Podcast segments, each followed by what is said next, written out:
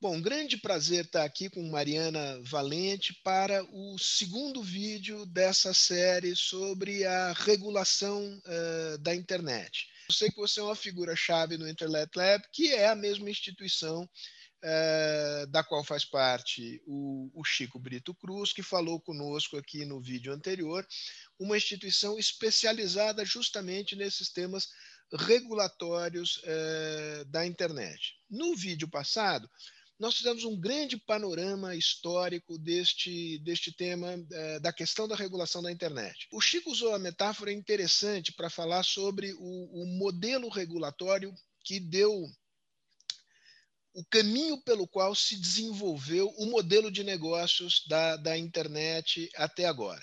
Ele, fazendo referência ao, ao Communication Decency Act, que é a legislação fundamental de regulação da internet nos Estados Unidos, onde estão as principais plataformas é, é, de internet, é, Google, Facebook, etc. nesta legislação, diz ele, diz o Chico, usando uma metáfora que me parece interessante, foi dada às plataformas uma, um escudo e uma espada. O escudo, que é uma, um instrumento de proteção, consistiu em não responsabilizar a internet pelo conteúdo postado nessas, nessas plataformas, tá certo? Não foi pedido às grandes plataformas que elas exercessem papel de polícia. Né? Mas, ao mesmo tempo que se deu o escudo, se deu uma espada.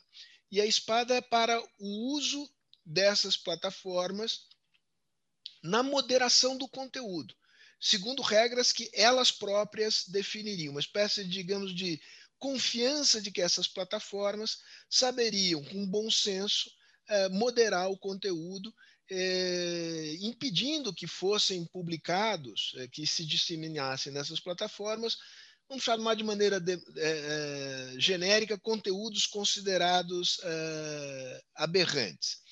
Hoje nós vamos fazer uma, uma espécie de vertical nesse tema do uso da espada, é, que diz respeito à a chamada moderação do conteúdo. O que, que é isto? Obrigada pelo convite. É, feliz de estar aqui tendo essa conversa. Eu sou também diretora do Internet Lab junto com o Chico, já colocando aí qual que é a, a posição é, ocupada. E eu acho excelente que a gente esteja tendo essa discussão, porque esse talvez seja um dos assuntos mais presentes no cotidiano das pessoas que usam a internet e um assunto que ainda é muito invisível. A gente discute pouco o que, que é essa moderação de conteúdo, apesar de dificilmente uma pessoa que é usuária de internet não se deparar com é, a moderação de conteúdo algumas vezes por dia. E o que, que é isso? Né? Acho que tem um jeito de explicar a moderação de conteúdo, Sérgio, que ajuda, que é a gente voltar justamente à discussão da Section 230 do Communications Decency Act, que vocês discutiam no vídeo anterior. Essa legislação, ela surgiu, Sérgio, é, a partir de múltiplos problemas, mas teve um caso específico que foi, vamos dizer, o catalisador para essa legislação ser discutida no Congresso dos Estados Unidos. E foi o caso envolvendo uma plataforma que se chamava Prodigy, que era um provedor de serviços na internet, é, era bem diferente do, do, tipo de provedor de serviços que a gente conhece hoje. É, foi um caso de 95, que foi julgado pela Suprema Corte do Estado de Nova York. E o que a Prodigy fazia era, você assinava ali aquele serviço e tinha acesso a uma série é, de aplicações, conteúdos ali dentro. Então, a, a, previsão do tempo, informações sobre bolsas de valores, e tinha também alguns fóruns de debate.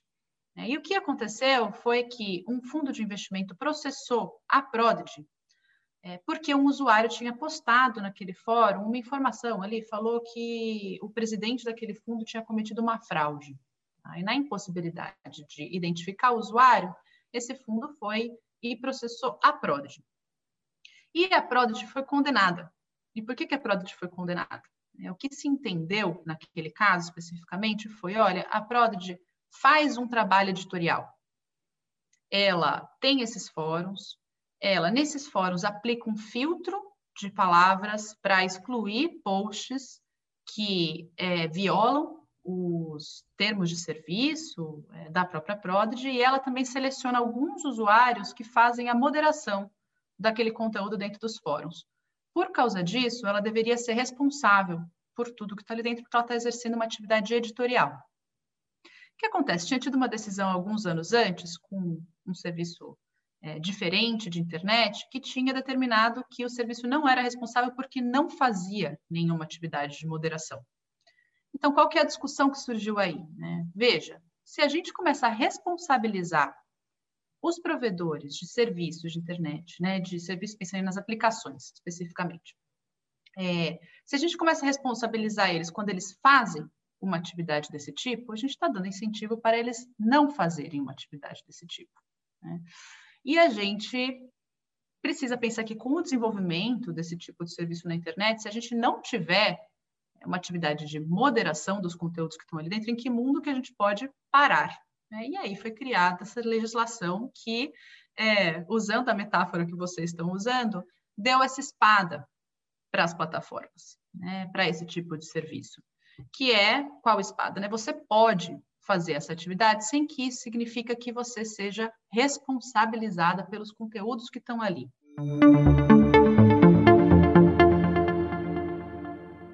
A gente está falando de conteúdos que são postados por usuários que não têm uma relação direta com a empresa, né? Qualquer pessoa pode criar um perfil ali naquela plataforma e postar alguma coisa diferente de um espaço em que você tem espaço escasso, vamos dizer um jornal, por exemplo, que sempre vai ter uma decisão sobre o que entra e o que sai. Tem uma diferença de escala também, é evidente que quando a gente abre esse espaço para qualquer pessoa postar, você começa a ter plataformas gigantescas. Eu estava levantando alguns números é, mais recentes da quantidade de posts por dia, eu estava vendo que é, o Facebook diz recentemente ter 350 milhões de fotos postadas por dia na sua plataforma. É, no YouTube, a gente está falando de 300 horas de vídeo por minuto subidas na plataforma. Então, a gente está falando de uma escala muito grande. E aí entra uma discussão sobre se a plataforma precisa fazer um monitoramento prévio de tudo que é postado. Né? E aí a gente está falando de modelos que cresceram baseados em não existir monitoramento prévio do conteúdo. Então, não vai ter ali uma decisão sobre se esse conteúdo é bom, esse conteúdo é ruim, esse vídeo, ah, ele está com uma iluminação legal, não está com uma iluminação legal, desse assunto aqui eu não gosto, nessa plataforma aqui não se posta sobre esse assunto. A gente está falando de plataformas potencialmente abertas para todo tipo de conteúdo, mas que estabelecem um conjunto de regras, que são as regras do que pode e o que não pode dentro daquele espaço. Essas regras são diferentes em cada uma dessas plataformas, é, muitas vezes elas têm é, uma aderência muito grande com legislações, e a gente sabe também que, como a gente, em geral, está usando grandes plataformas que são do Vale do Silício, nasceram nos Estados Unidos, é muito comum é, esses termos de uso terem, pelo menos, nascido com uma aderência muito grande com a legislação norte-americana, mas vai além.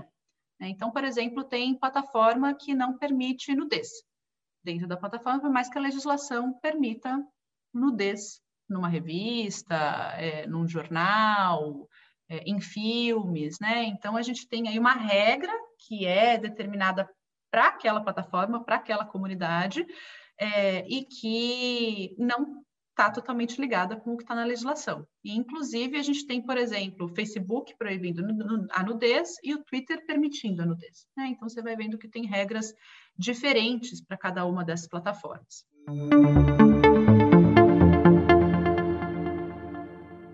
Minha premissa, é, me corrija se eu estiver errado, mas acho que neste caso não estou, é que eh, a incorporação desses vários filtros é, por parte das plataformas é, cria custos.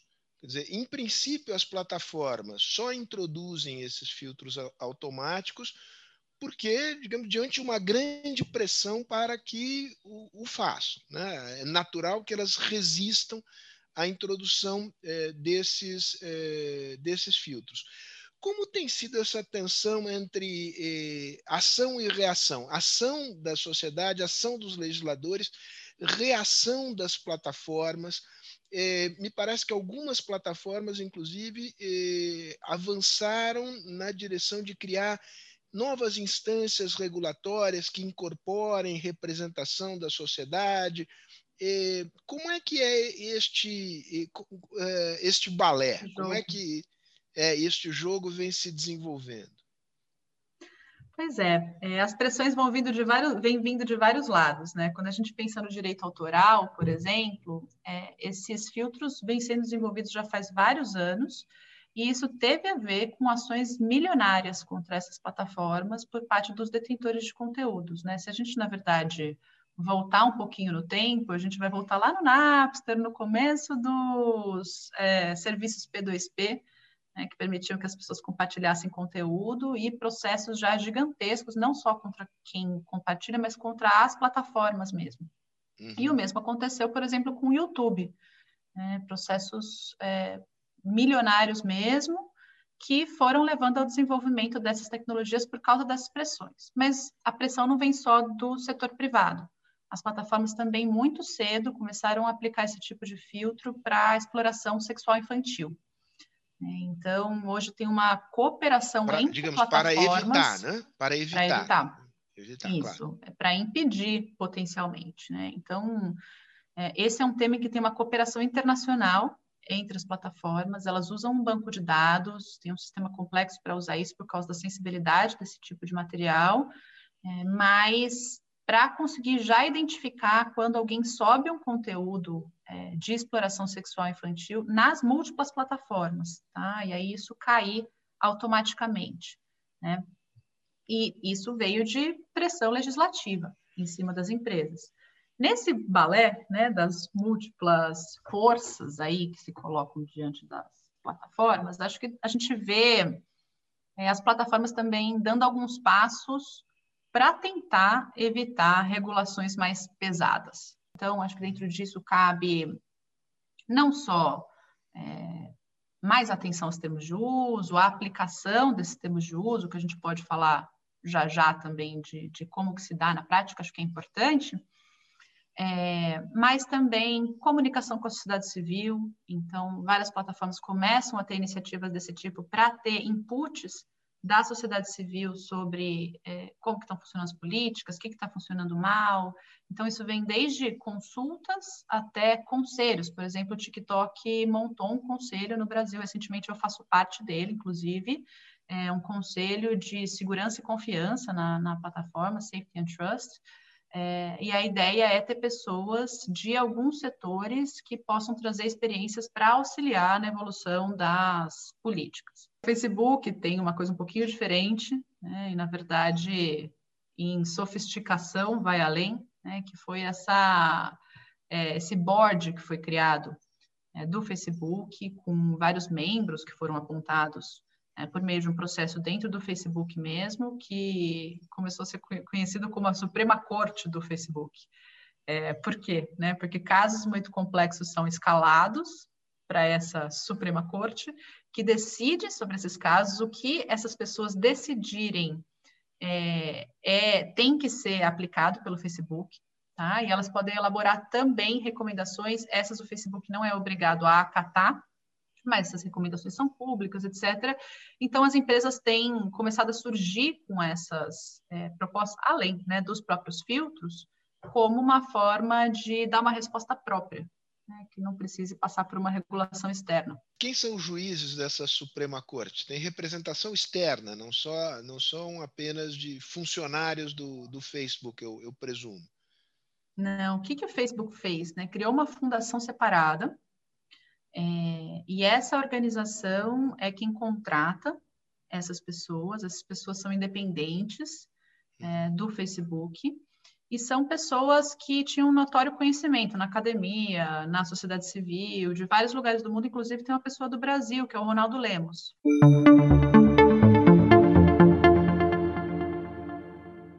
Essas plataformas jamais estiveram acima da lei. Quer dizer, o, remoção de conteúdo sempre foi possível mediante ordem é, judicial. Aqui no Brasil, eu me lembro de uma, é, de uma curiosidade, uma coisa muito bizarra, um, um juiz que, uma certa vez, é, em face de acusações de, de, de postagem de conteúdos impróprios, etc., derrubou, mandou derrubar uma mídia social. Esta relação, é, há um aprendizado em curso lá fora e aqui dentro? Esse caso a que você se refere é um clássico, né, Sérgio? Ficou conhecido no mundo, é, que foi o caso da Daniela Scarelli. É, quem viveu deve se lembrar que foi um vídeo que foi postado é, com cenas da Daniela Scarelli e para remover ah, o é vídeo, é como houve pedido judicial para remover o vídeo, o vídeo foi removido, mas a gente está falando de internet, o vídeo é postado novamente em outras páginas, as pessoas baixaram o vídeo, colocam de novo, né? E aí, para evitar isso, um juiz pediu para tirar o YouTube inteiro do ar. Mas eu acho, Sérgio, quando você coloca tem um aprendizado, é uma pergunta interessante, porque eu acho que tem sim. Eu acho que é um aprendizado que veio é, até de uma experiência legislativa. A gente teve aí o Marco Civil da Internet aprovado em 2014, depois de anos de debate público, e ainda levou algum tempo, vamos dizer, para o Marco Civil pegar. Né? É, tem esse fenômeno né, das coisas demorarem um pouco para entrar na cultura jurídica, vamos dizer. E o uhum. Marco Civil, é, ele é muito educativo sobre como funciona a internet, é, por que, que algumas decisões como essa não fazem sentido. Então, por exemplo, uma das coisas que o Marco Civil fala é que para remoção de conteúdo é preciso identificar aquele conteúdo de forma inequívoca. É, ou seja, como isso vem sendo entendido, né? Você indicar o link.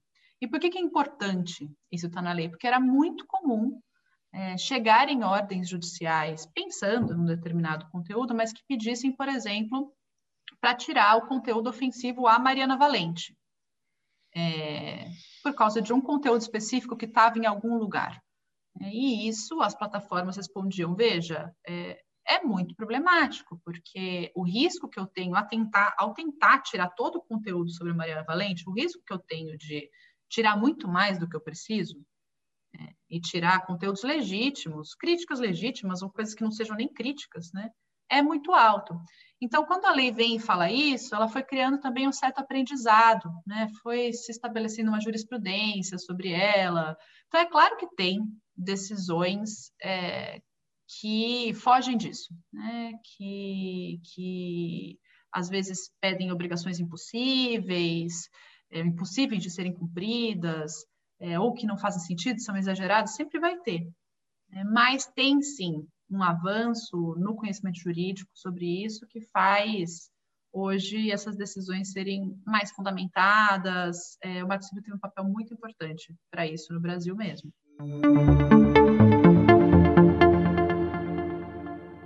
Essa é uma, é uma questão que coloca uma, tem colocado uma controvérsia imensa. Houve, eh, no caso americano, eh, bloqueio de contas do ex-presidente eh, Trump em relação. Eh, de, pela acusação de que ele estaria propagando discurso de ódio, atentado contra as instituições democráticas e disseminando uh, fake news. Qual é o estágio dessa discussão é, aqui dentro e lá fora. Eu me lembro que na Alemanha é, aprovou-se, acho que em 2017, se a minha memória não me trai, uma legislação é, mais severa a, a esse respeito. É, dá uma, um panorama é, a respeito especificamente de fake news. Eu acho que esse assunto remete a uma coisa anterior que você falava, Sérgio, é, que era, bom, o que, que, são as iniciativas que as próprias plataformas tomam e o que, que são as coisas que elas são forçadas pelas legislações ou por pressões externas, né? Você está se referindo aí à legislação alemã, conhecida como NetzDG, que estabeleceu um regime é, mais duro em relação às plataformas por conteúdo que é considerado manifestamente ilícito. Né? É, tem alguns conteúdos ali que, que, quando são conteúdos é, manifestamente lícitos de um determinado tipo têm que ser removidos em até 24 horas, outros em até uma semana. Né? Foi uma tentativa aí da Alemanha de forçar as plataformas a serem muito mais ágeis com relação a alguns conteúdos. Quando a gente está falando de desinformação especificamente, é, o problema é esse é jumbo. É, por quê? Né? Porque desinformação é, é um tema muito mais complexo do que parece à primeira vista. Vamos pegar o caso mesmo da saúde, em que a gente está falando de uma complexidade talvez um pouco menor. Vamos falar aí de Covid. Né? É, acho que mais gente concordaria com a necessidade de controlar conteúdos desinformativos sobre Covid por causa da gravidade do momento que a gente está passando. Mas mesmo quando a gente está falando de Covid, determinar o que é informação ou desinformação é, sobre o Covid não é a coisa mais simples do mundo. Até levando em consideração que a OMS mudou de posição algumas vezes em relação a alguns tratamentos, algumas formas de prevenção. Então, assim, tem as coisas que é muito fácil de determinar, olha, isso aqui não há estudos mostrando que esse medicamento contribui é, para curar essa doença e ele tem muitos efeitos colaterais. Tudo bem, isso é, é, muito facilmente comprovável. Agora, tem outras coisas, como, por exemplo, qual é a efetividade de usar a máscara tal, na situação tal, que pode haver contro controvérsia sobre. Controvérsia.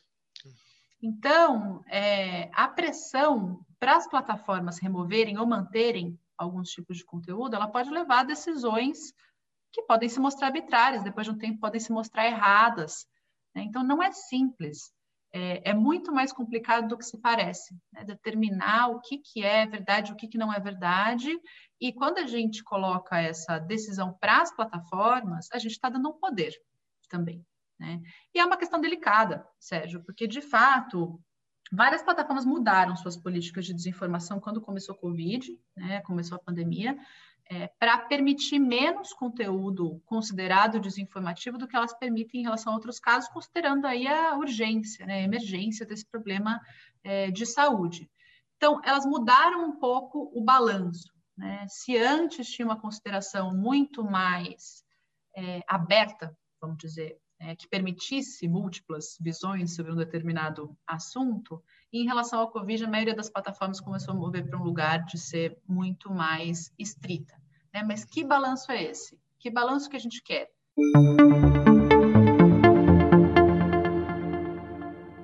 Esse problema, digamos, da, maior poder, maior discricionariedade, e, e, levando a maior arbitrariedade, e, esse é um problema que já aparece na discussão, por exemplo, sobre a, sobre a, a legislação alemã, é, a Europa é mais propensa a, digamos, interferir no sentido de ter uma esfera pública mais saudável.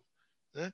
É, recentemente foram apresentados ao, ao Parlamento Europeu o Digital Service Act e o Digital Market Act, se me falha, não me falha a memória, é que me parecem, como leigo, que vão na direção, digamos, de apertar mais o regramento sobre as, as plataformas. É, esse balanço está bem feito na, na, nessas iniciativas legislativas? Ah. O que o Digital Services Act, principalmente, tá? que é o, o, dessas duas legislações que estão sendo propostas, o Digital Services Act e o Digital Markets Act, o Digital Services olha mais para esses serviços que envolvem comunicações né, das pessoas, ou para essas estruturas. Ele está tentando é, chegar nessa discussão por uma outra via, que não é a da responsabilização pelo conteúdo, mas é a de regular a própria atividade de moderação de conteúdo, entendendo já, e aí eu acho que isso é uma evolução do debate, entendendo que a moderação de conteúdo é uma atividade de risco, né? A gente está falando aí é, de muito conteúdo, de decisões que são tomadas pelas plataformas em relação a esses conteúdos. A gente falou um pouquinho aqui das decisões automatizadas, mas é, o maior volume mesmo de, de remoção de conteúdos ainda é, é, feito por moderadores, né? pessoas que vão lá, olham aquele conteúdo, decidem se viola os termos ou não, não viola os termos. A gente, tem também o um modelo de é uma detecção automatizada de, de conteúdos potencialmente infringindo os termos de uso, mas que aí vão para o moderador e o moderador que tem análise final. Eu, eu né? te ouvindo, depois de ouvir os números de, de postagens e tal, eu presumo que sem a inteligência artificial, digamos, em última instância, pode ter, eh, digamos, a inteligência humana eh, tomando decisões, mas sem essa varredura feita por inteligência artificial é inteiramente inexequível qualquer tipo Nesse de moderação. de plataformas, é. é. E, ao mesmo tempo, tem inúmeros exemplos de como essa detecção automatizada erra. Né? É, a gente não tem uma inteligência artificial que seja tão inteligente a ponto de compreender completamente os contextos. Né? Uma palavra num contexto significa uma coisa, em outro contexto, dita por outras pessoas, para outras pessoas, significa outra. É, a gente tem até uma pesquisa no Internet Lab sobre isso. A gente fez uma pesquisa olhando para perfil, perfis de drag queens é, no Twitter, usando uma ferramenta específica que media a toxicidade do discurso. Né? E aí, o que a gente identificou foi que, como é, essas ferramentas costumam se basear em palavras, né, listas de palavras que são consideradas é, tóxicas, ou conjuntos de palavras que são consideradas tóxicas, é, a gente tinha muitas dessas desses perfis sendo considerados tóxicos porque usavam palavras que no contexto ali específico da discussão entre as pessoas nas suas comunidades não são ofensivas. É, então assim tem um super problema hum. nisso também. É, e as plataformas depende do seu tamanho, claro, mas tem usado um mix dessas técnicas, né? Inteligência artificial e aí algum, alguns tipos de conteúdo costumam ser mais controversos mesmo. Isso costuma ir para moderadores olharem depois, alguns outros conteúdos não. Então, quando a gente fala de exploração sexual infantil, por exemplo, isso não vai para moderador. Identificou a imagem como sendo exploração é, sexual infantil, caiu tá? Não, em geral, discurso as plataformas de, grandes agem Discurso assim. de ódio, é, racista, antissemita, homofóbico. Esse é um discurso que você pode, digamos, monitorar previamente com mecanismos automáticos ou também não é tão simples assim? Também não é tão simples assim. Esse caso das drag queens mostra isso. Pois é. é elas estavam muitas vezes usando palavras que, num outro contexto, é, são usadas como armas de ódio, né? mas naquele contexto da discussão entre elas não era. Então, é, identificar uma coisa como sendo ódio, discriminação, é necessariamente contextual. Você não consegue fazer isso por meio de uma lista de palavras.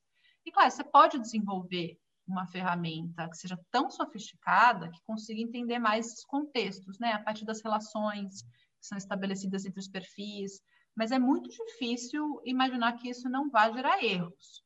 Né? Então, uma das discussões, Sérgio, que super está se colocando aí nesse campo de moderação de conteúdos, é o que, que deveria ser o procedimento que essas plataformas deveriam adotar, e isso está no Digital Services Act, então a gente fecha aqui o ciclo, tá? Essa, uhum. essa, esse olhar sobre a moderação de conteúdos que pensa na perspectiva do procedimento. Que garantias que essas plataformas precisam dar para os seus usuários, para o público. Então, eu, Mariana, por exemplo, posto algo que é considerado tóxico. Mas eu tenho certeza que no contexto que eu postei, é, aquilo não, é tóxico, né? Normalmente que aparece nos, nos, é, nos termos de uso. Mas uma coisa vai ser considerada discurso de ódio, discriminatório, etc. Eu tenho certeza que eu estava me referindo a um problema e não estava é, emitindo um discurso de ódio. Né? É, que direito que eu vou ter de poder ter um recurso em relação à plataforma para manter o meu conteúdo no ar. Né? Então, esse tipo de discussão sobre o procedimento tem crescido muito e é uma discussão diferente da discussão sobre o conteúdo em si. Né? Uhum. Que conteúdo tem que ficar e que conteúdo não tem que ficar é uma discussão. Não é essa discussão que o Digital Services Act está fazendo, por exemplo. Ele está tentando abordar esse problema de um jeito mais estrutural. Tá? Uhum. Pensar, olha, a atividade de moderação de conteúdos existe, as plataformas têm a sua, os seus termos de uso, elas seguem é, as suas diretrizes, elas têm os procedimentos internos para fazer isso. Como que a gente consegue é, garantir que esses procedimentos sigam um determinado padrão, por exemplo, para é, corrigir quando tem uma moderação de conteúdos equivocada, é, ou para existir, é, existirem recursos de transparência por exemplo, em relação aos usuários como um todo, sobre que tipo de conteúdo está sendo mais denunciado, é, que tipo de conteúdo está sendo removido, qual é o motivo dos conteúdos que foram removidos terem sido removidos. Então, é, vamos dizer, esse lugar mais estrutural, né, que olha para essa atividade, reconhece ela como existente e pensa que, bom, ela é muito importante, mas a gente precisa criar parâmetros para ela poder se desenvolver. Né, se desenvolver de um jeito justo, aí seguindo o que você está falando de criar uma esfera pública saudável. Né?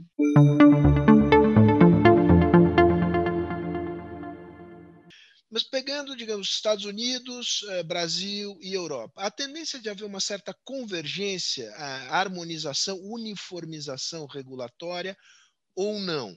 Eu não sei se a gente vai ver uma harmonização regulatória é, no sentido de que me parece que uma parte do que está acontecendo nas propostas de regulação da Europa faz parte de uma disputa comercial pela internet. Uhum. Acho que tem sim essa discussão de como que a gente estabelece uma esfera pública mais saudável, mas a gente tem visto essa discussão dentro de uma outra estratégia, uma estratégia mais ampla, que foi estabelecida em 2016 na Europa, que é, é, é uma tentativa mais ampla de regular o ambiente digital, né? A Digital Single Market Strategy, né? É uma estratégia para pensar várias legislações, a diretiva de direito autoral foi uma delas, que já foi aprovada, a partir de uma perspectiva de que, olha, a gente quer deixar a Europa importante no ambiente digital de novo, a gente tem plataformas americanas muito grandes, muito fortes e que estão fugindo da nossa regulação. Então, de alguma forma, nesse campo que você estabeleceu, né, que é, é vai, onde já existe, existem alguns acordos mais ou menos postos, né, sobre regulação da internet, me parece que Estados Unidos e Europa vão ficar em conflito ainda há muito tempo. Isso está acontecendo também com, no campo de proteção de dados, né, porque a Europa aprovou essa legislação duríssima sobre proteção de dados e os Estados Unidos não têm uma legislação federal é, e nós nos inspiramos na legislação europeia do LGPD. Isso. Né? e nós nos inspiramos na legislação europeia. Quando eu penso em Brasil, eu vejo a gente com mais tendência é, de seguir uma tendência, uma tendência regulatória, vai, mais na linha da Europa, por alguns motivos, tá? Acho que por posicionalidade em relação aos Estados Unidos, mas também é, por tradição jurídica a gente tem uma tradição jurídica muito mais parecida com a europeia do que com a dos Estados Unidos. Mas eu acho que tem alguma, uma inspiração comum nas tendências regulatórias mundiais, é, que é tentar pensar meios de diminuir o poder das grandes plataformas. Isso está comum em todos os lugares. Né? As formas de se fazer isso é, são diferentes, mas é, todo mundo está olhando para isso de algum jeito, né? E pensando, ah, essas plataformas estão grandes demais, estão poderosas demais, a gente precisa fazer alguma coisa.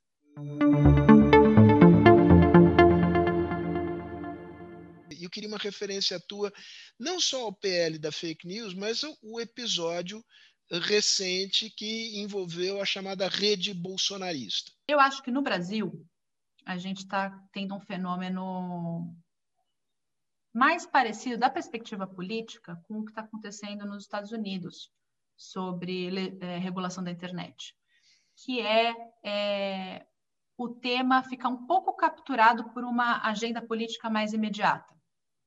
Quando a gente viu o Trump sendo bloqueado nos Estados Unidos, por exemplo, é, ali em volta dos fenômenos do começo de janeiro, é, a gente viu uma resposta muito grande vinda dos republicanos dizer, olha, as plataformas estão poderosas demais, né, a gente tem que fazer alguma coisa, mas a gente também viu é, uma resposta dos democratas não dizendo respeito ao, a não remover o Trump, mas olhando para isso e falando plataformas, por que vocês não fizeram algo antes? Né? Vocês tinham que ter feito mais, então a gente também tem que pensar nesse poder de vocês que fez vocês não fazerem mais.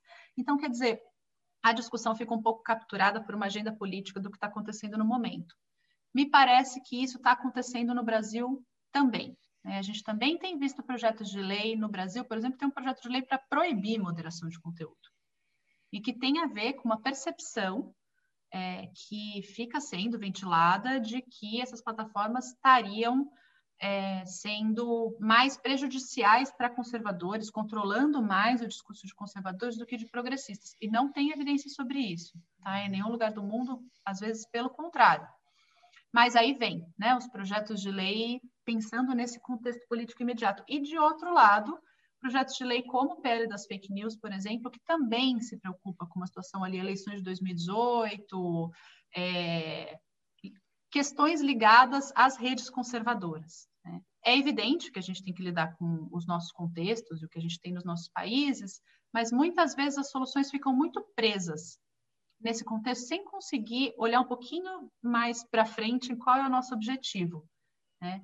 É, e eu acho que, nesse sentido, é, se a gente tem que olhar para uma ou para outra tradição ou para o que está acontecendo, é mais positivo que a gente olhe para o que está sendo discutido na Europa que parece estar tá tentando fazer isso. Né? O que, que, a gente tem aqui? Da perspectiva de mercado, da perspectiva de discurso, o que, que é esse bicho que são as grandes plataformas de internet com essa atividade de moderação de conteúdo e o que, que a gente quer?